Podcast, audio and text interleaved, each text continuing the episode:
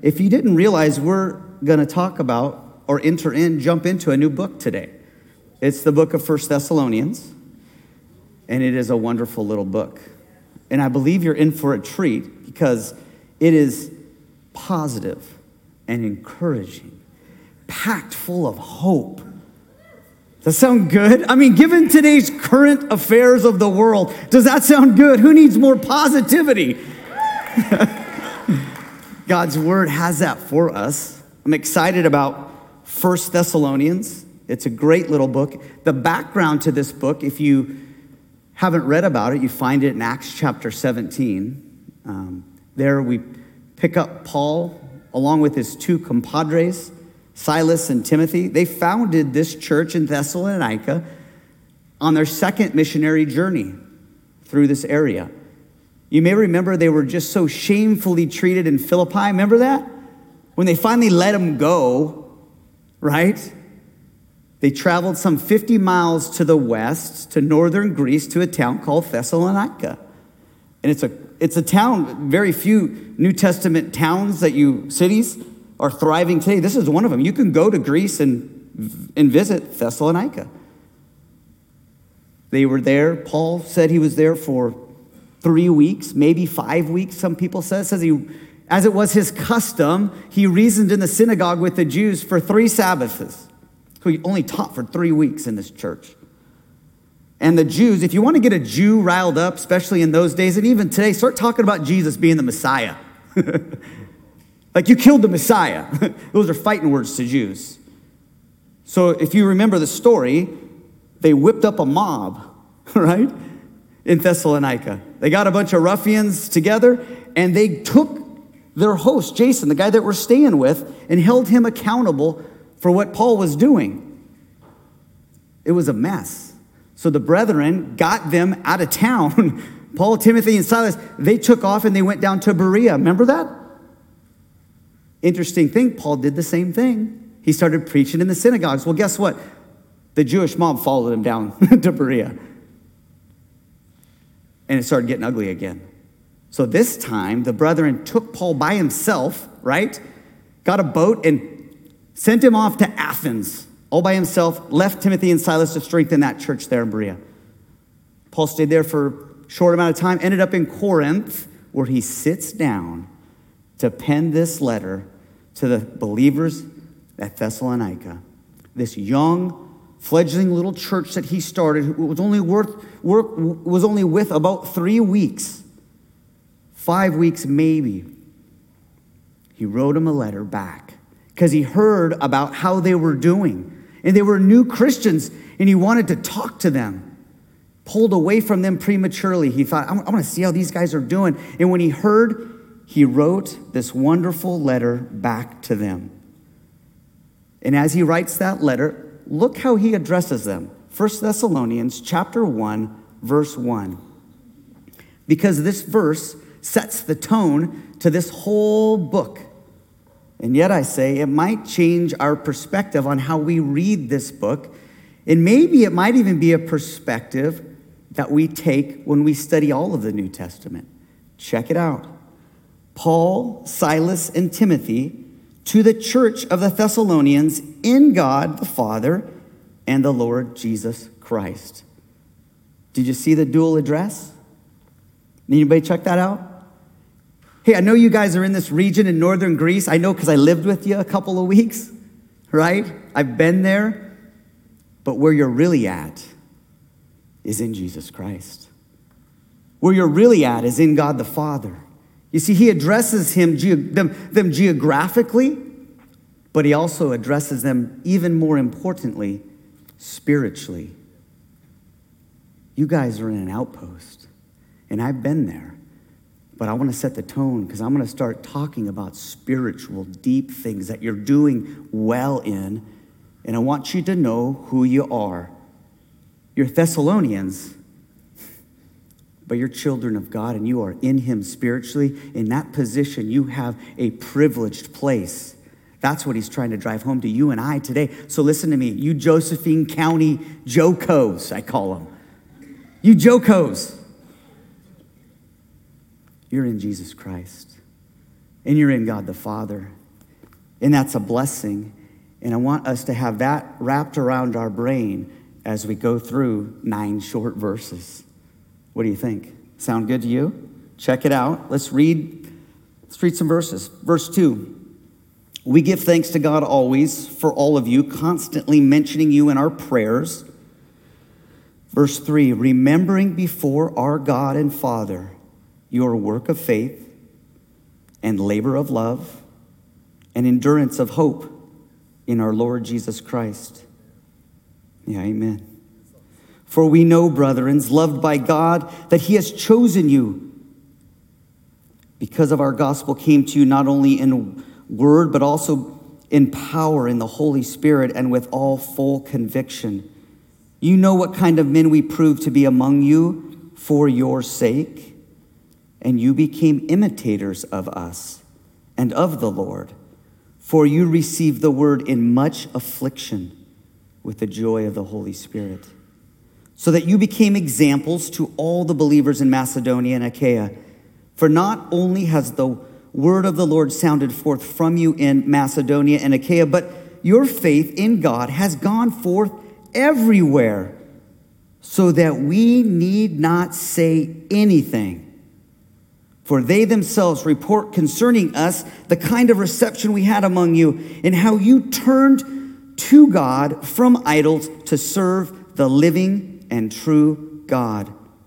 And you wait for his Son from heaven, whom he raised from the dead, Jesus, who delivers us from the wrath to come.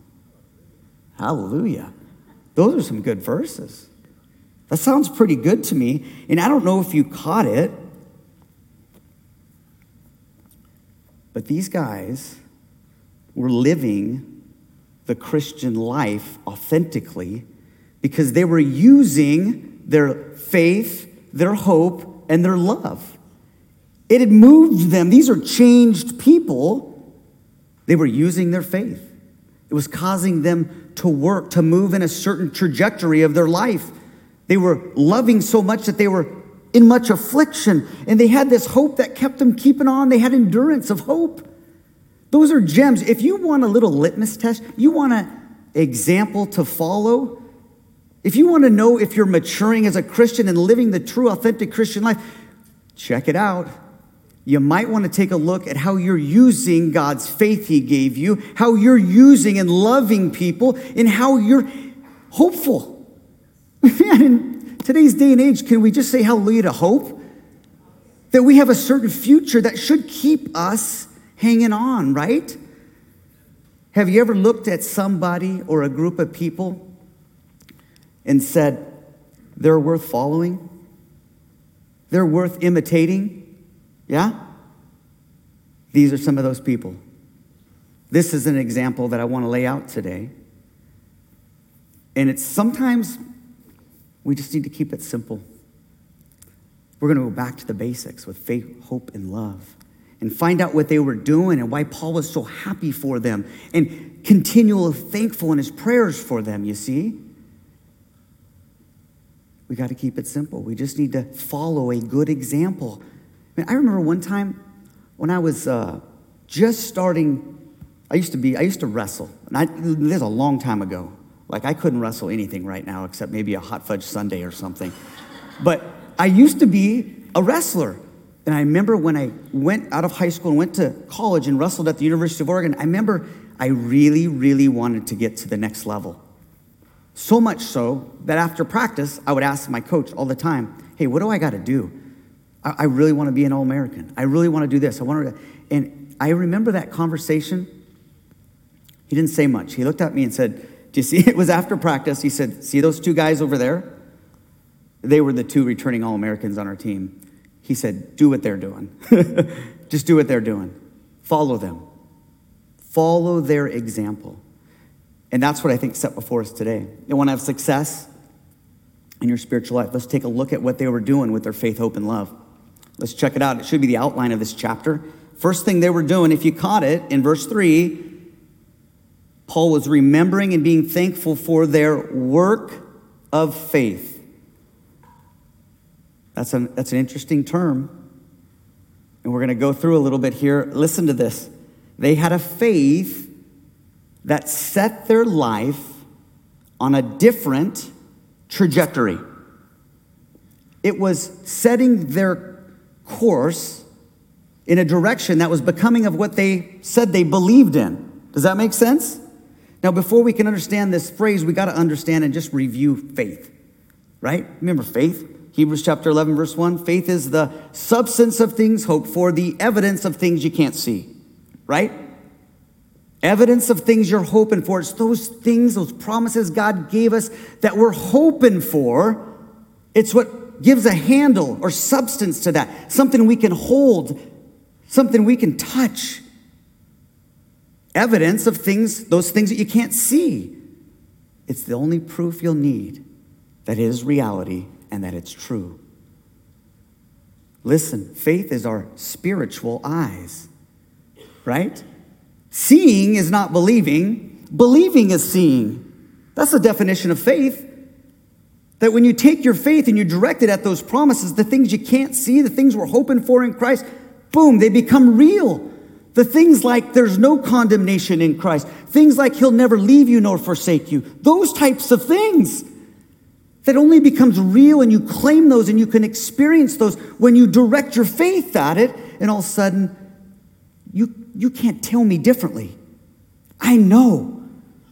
Because God gave me this faith through his fruit of his spirit, and bang, it's real. Right? The, the light bulb comes on. That's faith. Now, listen faith is a serious business to God. Did you know that? It's serious business. Hebrews chapter 11, verse 6 says it's impossible to please God without faith. That's why people who know God and understand faith walk by faith. Because seeing isn't believing, believing is seeing the spiritual realm. Amen? That's faith. We got to get faith. We got to also get work. This word work, listen, this work word isn't, I'm going to go dig a ditch word. We'll get to that one, but this is, this is our vocation word. It's where we get, uh, in the original, this is where we get our occupation word or our vocational word. It's, it's the fact that it sets you up to define your day. That's what your vocation does, right? It sets you on a certain path, right? It's like the teacher getting up in the morning, right? With their little I teach mug, getting ready for coffee, right? Any teachers here? I teach mug. Yeah. Anyways, so they, wake, they wake up and they say, honey, I'm going to work, right? It's the same way as the plumber across town, after pulling up his Carhartt so he doesn't show any crack, says, honey, honey, I'm going to work. It's no different than the accountant on the other side of Medford going, listen, I have my briefcase and I look real tidy. Honey, I'm going to work. Right? This is what I know about teachers. They teach. As I know about plumbers, they plumb. And what I know about accountants is they count things. You see, that's the idea. Their occupation, if they're doing it correctly, sets them and defines their day. That's this work word here. It sets them in a specific direction, it determines their conduct. Our faith should work, right? It should set our lives on a certain trajectory. That's all it's saying. It should work. And according to James chapter 2, if it doesn't, it's dead. Now, that doesn't mean you lose your faith, it just means it's rendered inoperable. Whether you like it or not, faith cannot be seen. It's a spiritual thing. It can only be seen by what it produces. So when someone says he has a strong faith or she has a strong faith, what they mean is they saw them in what they believe and they've seen their life do something that's becoming of what they are confessing to believe in, right? That's the idea. It's changing us. It's a life changed. Now, these guys, check out verse 9, were doing that. Their faith actually worked. It's a novel concept. It's back to the basics. Check it out in verse 9. It says this They turned from idols to serve the living and true God. So they came to the gospel of our Lord Jesus Christ. They placed their faith in, faith in that, and they were born again, saved, real Christians in Jesus Christ, in God the Father. And that faith compelled them to turn towards God away from their idols. Amen? They turned from death to life, from darkness to light, from bad to good from lies to truth to unhealthy and hurtful lifestyles to a wholesome, loving God. They turned towards God. Their faith changed them and defined them. How about us? It's something to think about. Some of us who have been a Christian a long time we can get a little weary and we can get kind of cute and we can do all sorts of little things, but in the end of the day, we are professing that we have placed faith in the Lord Jesus Christ, and that should move our lives in a direction. It should change our trajectory. And I want to encourage you today to consider if you are a person. It's never too late to be rechanged, right?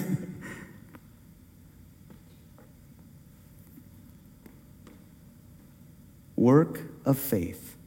That's an example to follow. Amen? The other thing that they did in verse 3, you can check it out, they had a labor of love. Oh, they had a love that produced labor and toil. Quite literally, blood, sweat, and tears. Now, listen, this love isn't any kind of love. And that word is thrown around so cavalierly nowadays. And I suppose it always has. But it kind of gets to me. This is a different kind of love. This is God's love. This is agape love. This is the kind of love that our Lord Jesus Christ ushered in with his life death and burial and resurrection, right?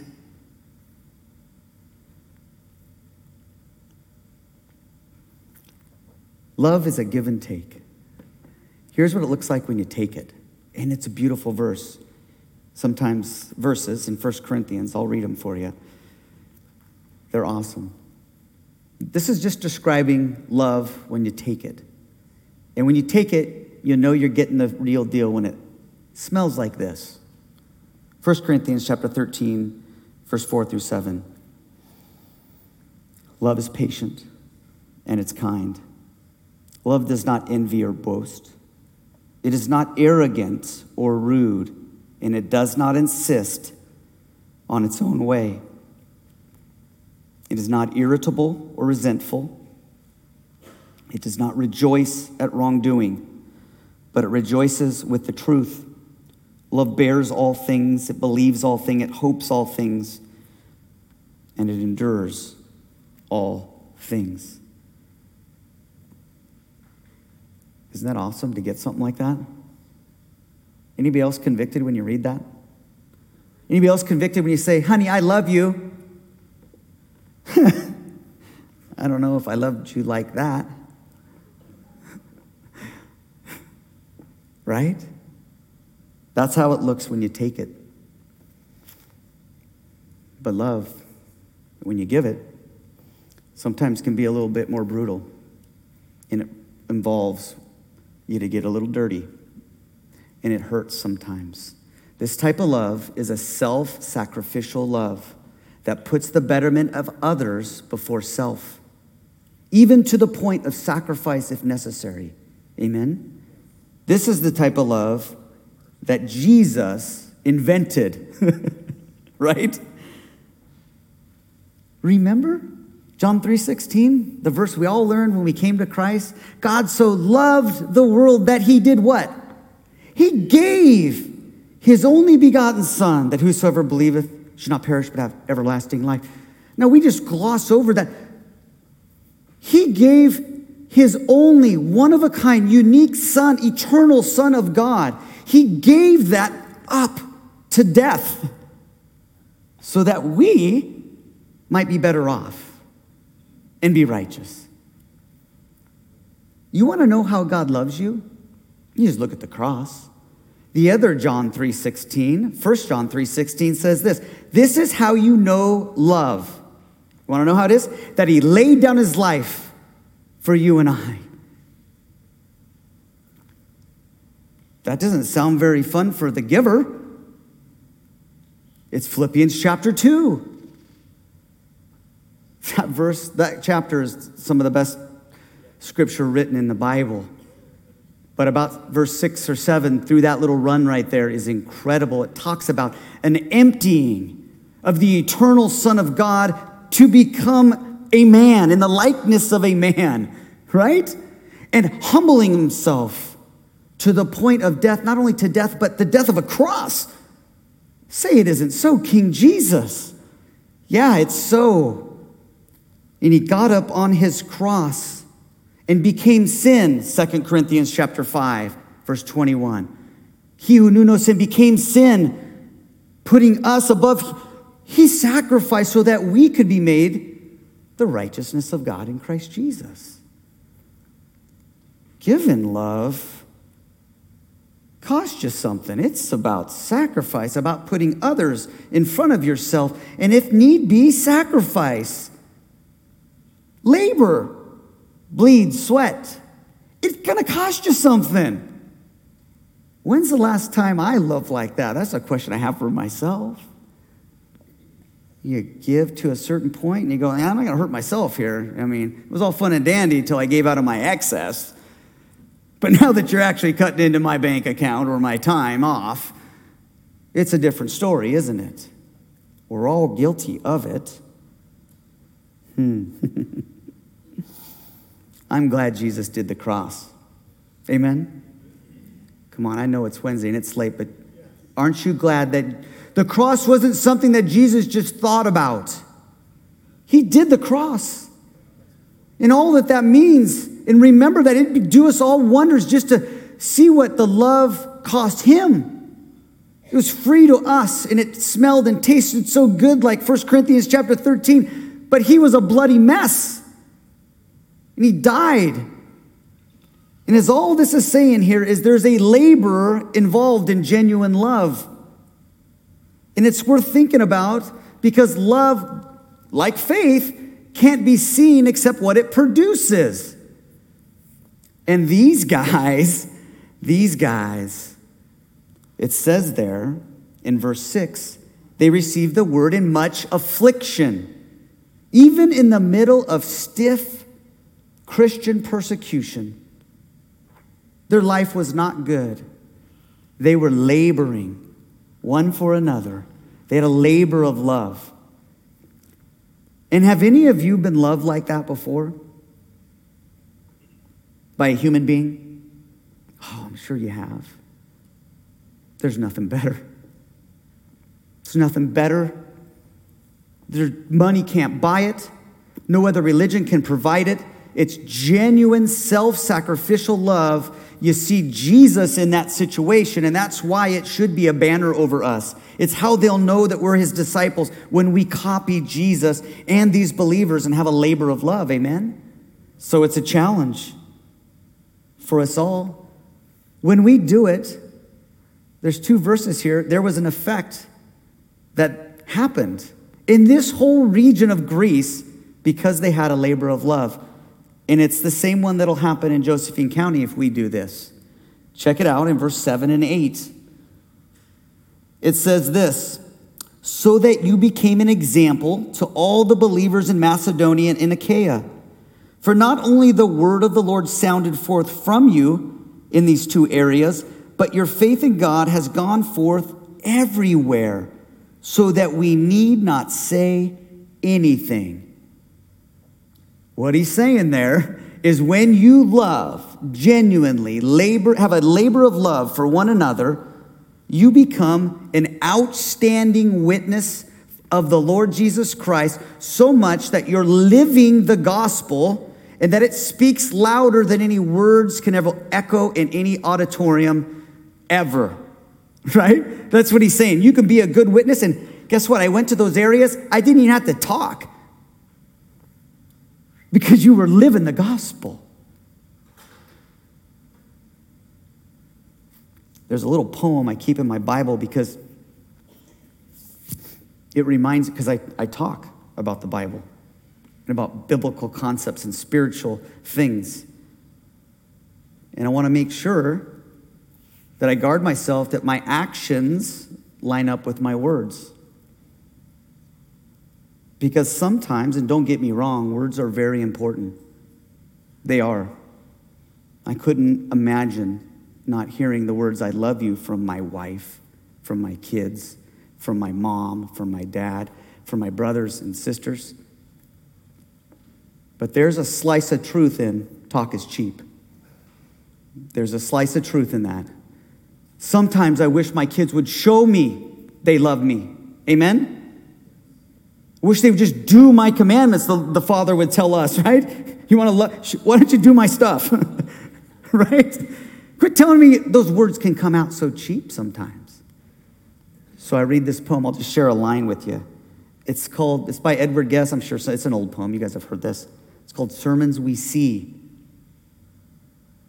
I'd rather see a sermon than hear one any day. I'd rather one walk with me than merely tell the way. The eye is a better pupil and more willing than the ear, and fine counsel is confusing but examples are always clear. I think that's the idea here, right? That's what Paul's saying in this example of, of laboring for loving and having the effect of being a good example. Paul's saying, I didn't have to say anything. Talk can sometimes be cheap. And don't get me wrong, don't stop telling people you love them. But equally as much, or maybe even more important, why don't you show them? And then mix in that word, love you, and make it be genuine.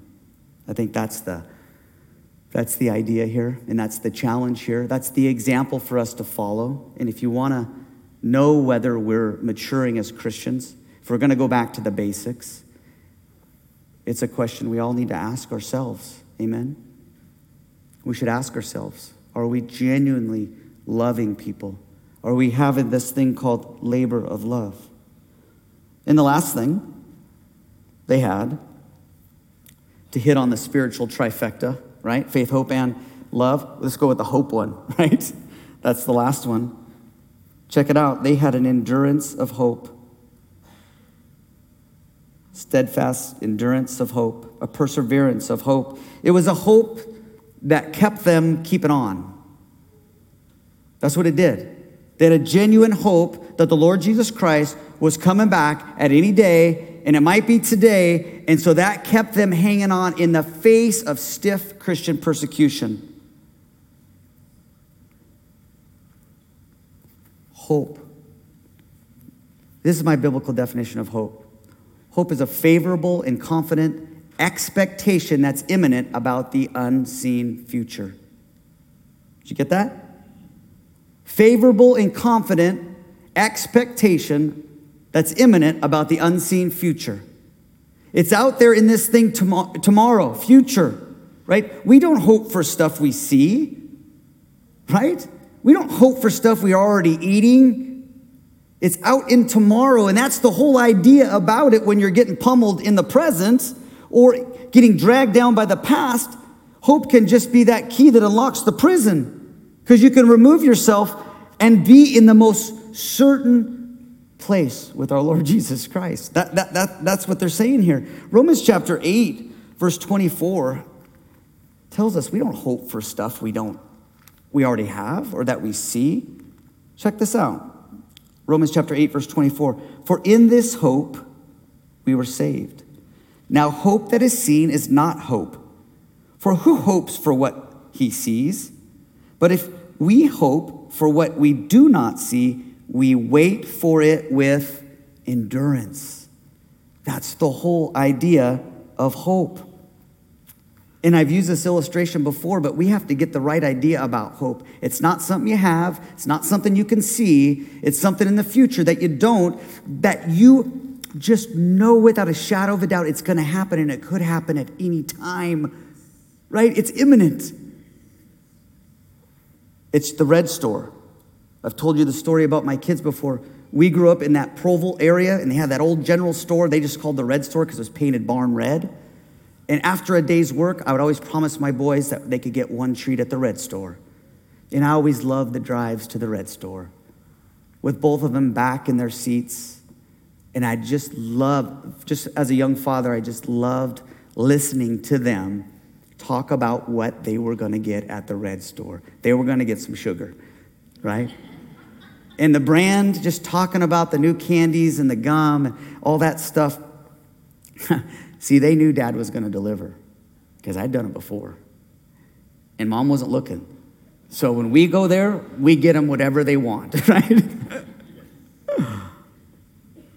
you know what I noticed about the drive home after they had their sugary treats in their mouth?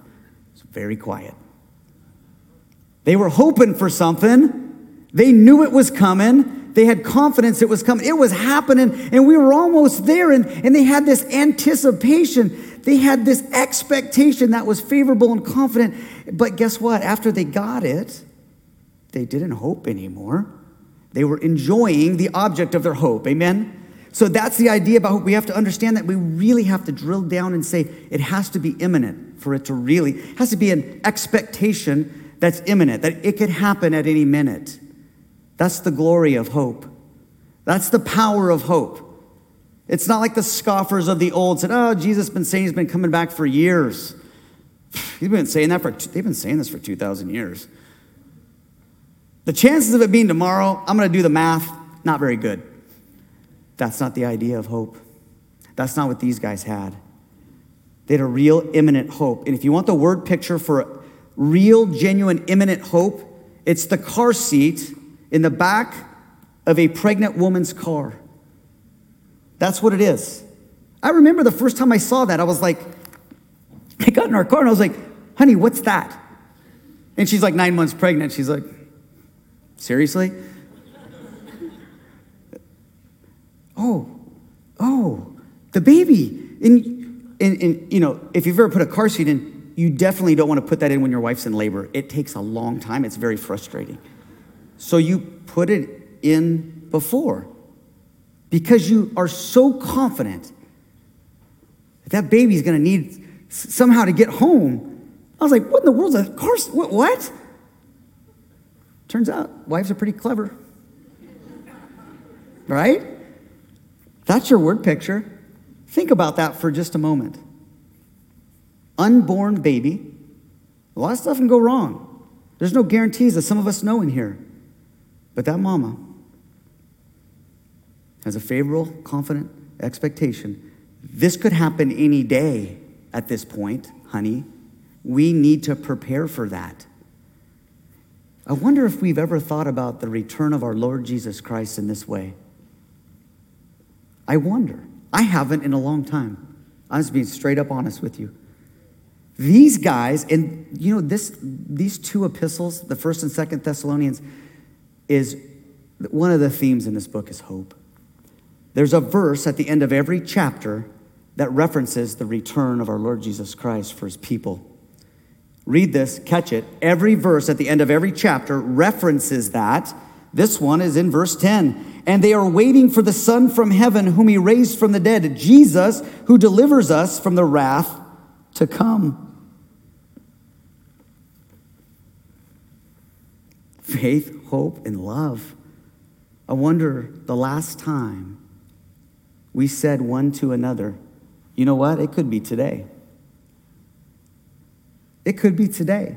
And I remember when I studied eschatology, the rapture, the second coming of Christ, and all those things, and trying to make up my mind where all this fit in there. I was studying this with a friend of mine. So this one's for Greg Chandler. Hey, Greg, wherever you're at, if you're here, it could be today, buddy. It could be today. Amen? It could be today. And if we handle the Lord's return like that, it might just unlock the absolute mess outside those doors for you. Right? There's real stuff going on right now. Stuff that isn't made up. It's hard times for some people. You want to get out of that prison? Key could be hope about your certain future with the Lord Jesus Christ. He's coming for his people, amen? He's coming back for us, and it could be today. So we have an example set before us today, right, in these Thessalonian believers. They don't even saved a matter of weeks, maybe months. They were living the Christian life. They were maturing us. And their example is worth following. In this scripture and their example, sizing us up spiritually, asking us three simple questions Do you have a faith that's working? Is it pointing you in a different direction than when it before you met it? Are you having a love that's causing you to sacrifice for others? Do you have a labor of love? And finally, do you have an endurance of hope? Because what I'm seeing right now in a lot of Christians, myself included, is I am down in the molly grubs. It's bad news. It's bad news. I can control that. I think if we focus in on faith, hope, and love, it might change our attitudes and perspectives for the better. Amen? You can have this world. This is nothing but an outpost. We're citizens of heaven who should be living spiritual truths like faith, hope, and love. Amen? Amen. So, Father, thank you for the example you gave us in these young Christians. Thank you so much for the faith that you've given us. Thank you so much for the love that you've given us and the hope that you've given us. I pray that we would use it wisely and that it would change us, that we'd be changed people and rechanged if need be. Father, be with us in this endeavor, and we do it all through the power of your Spirit. In your matchless name, amen. Amen, guys.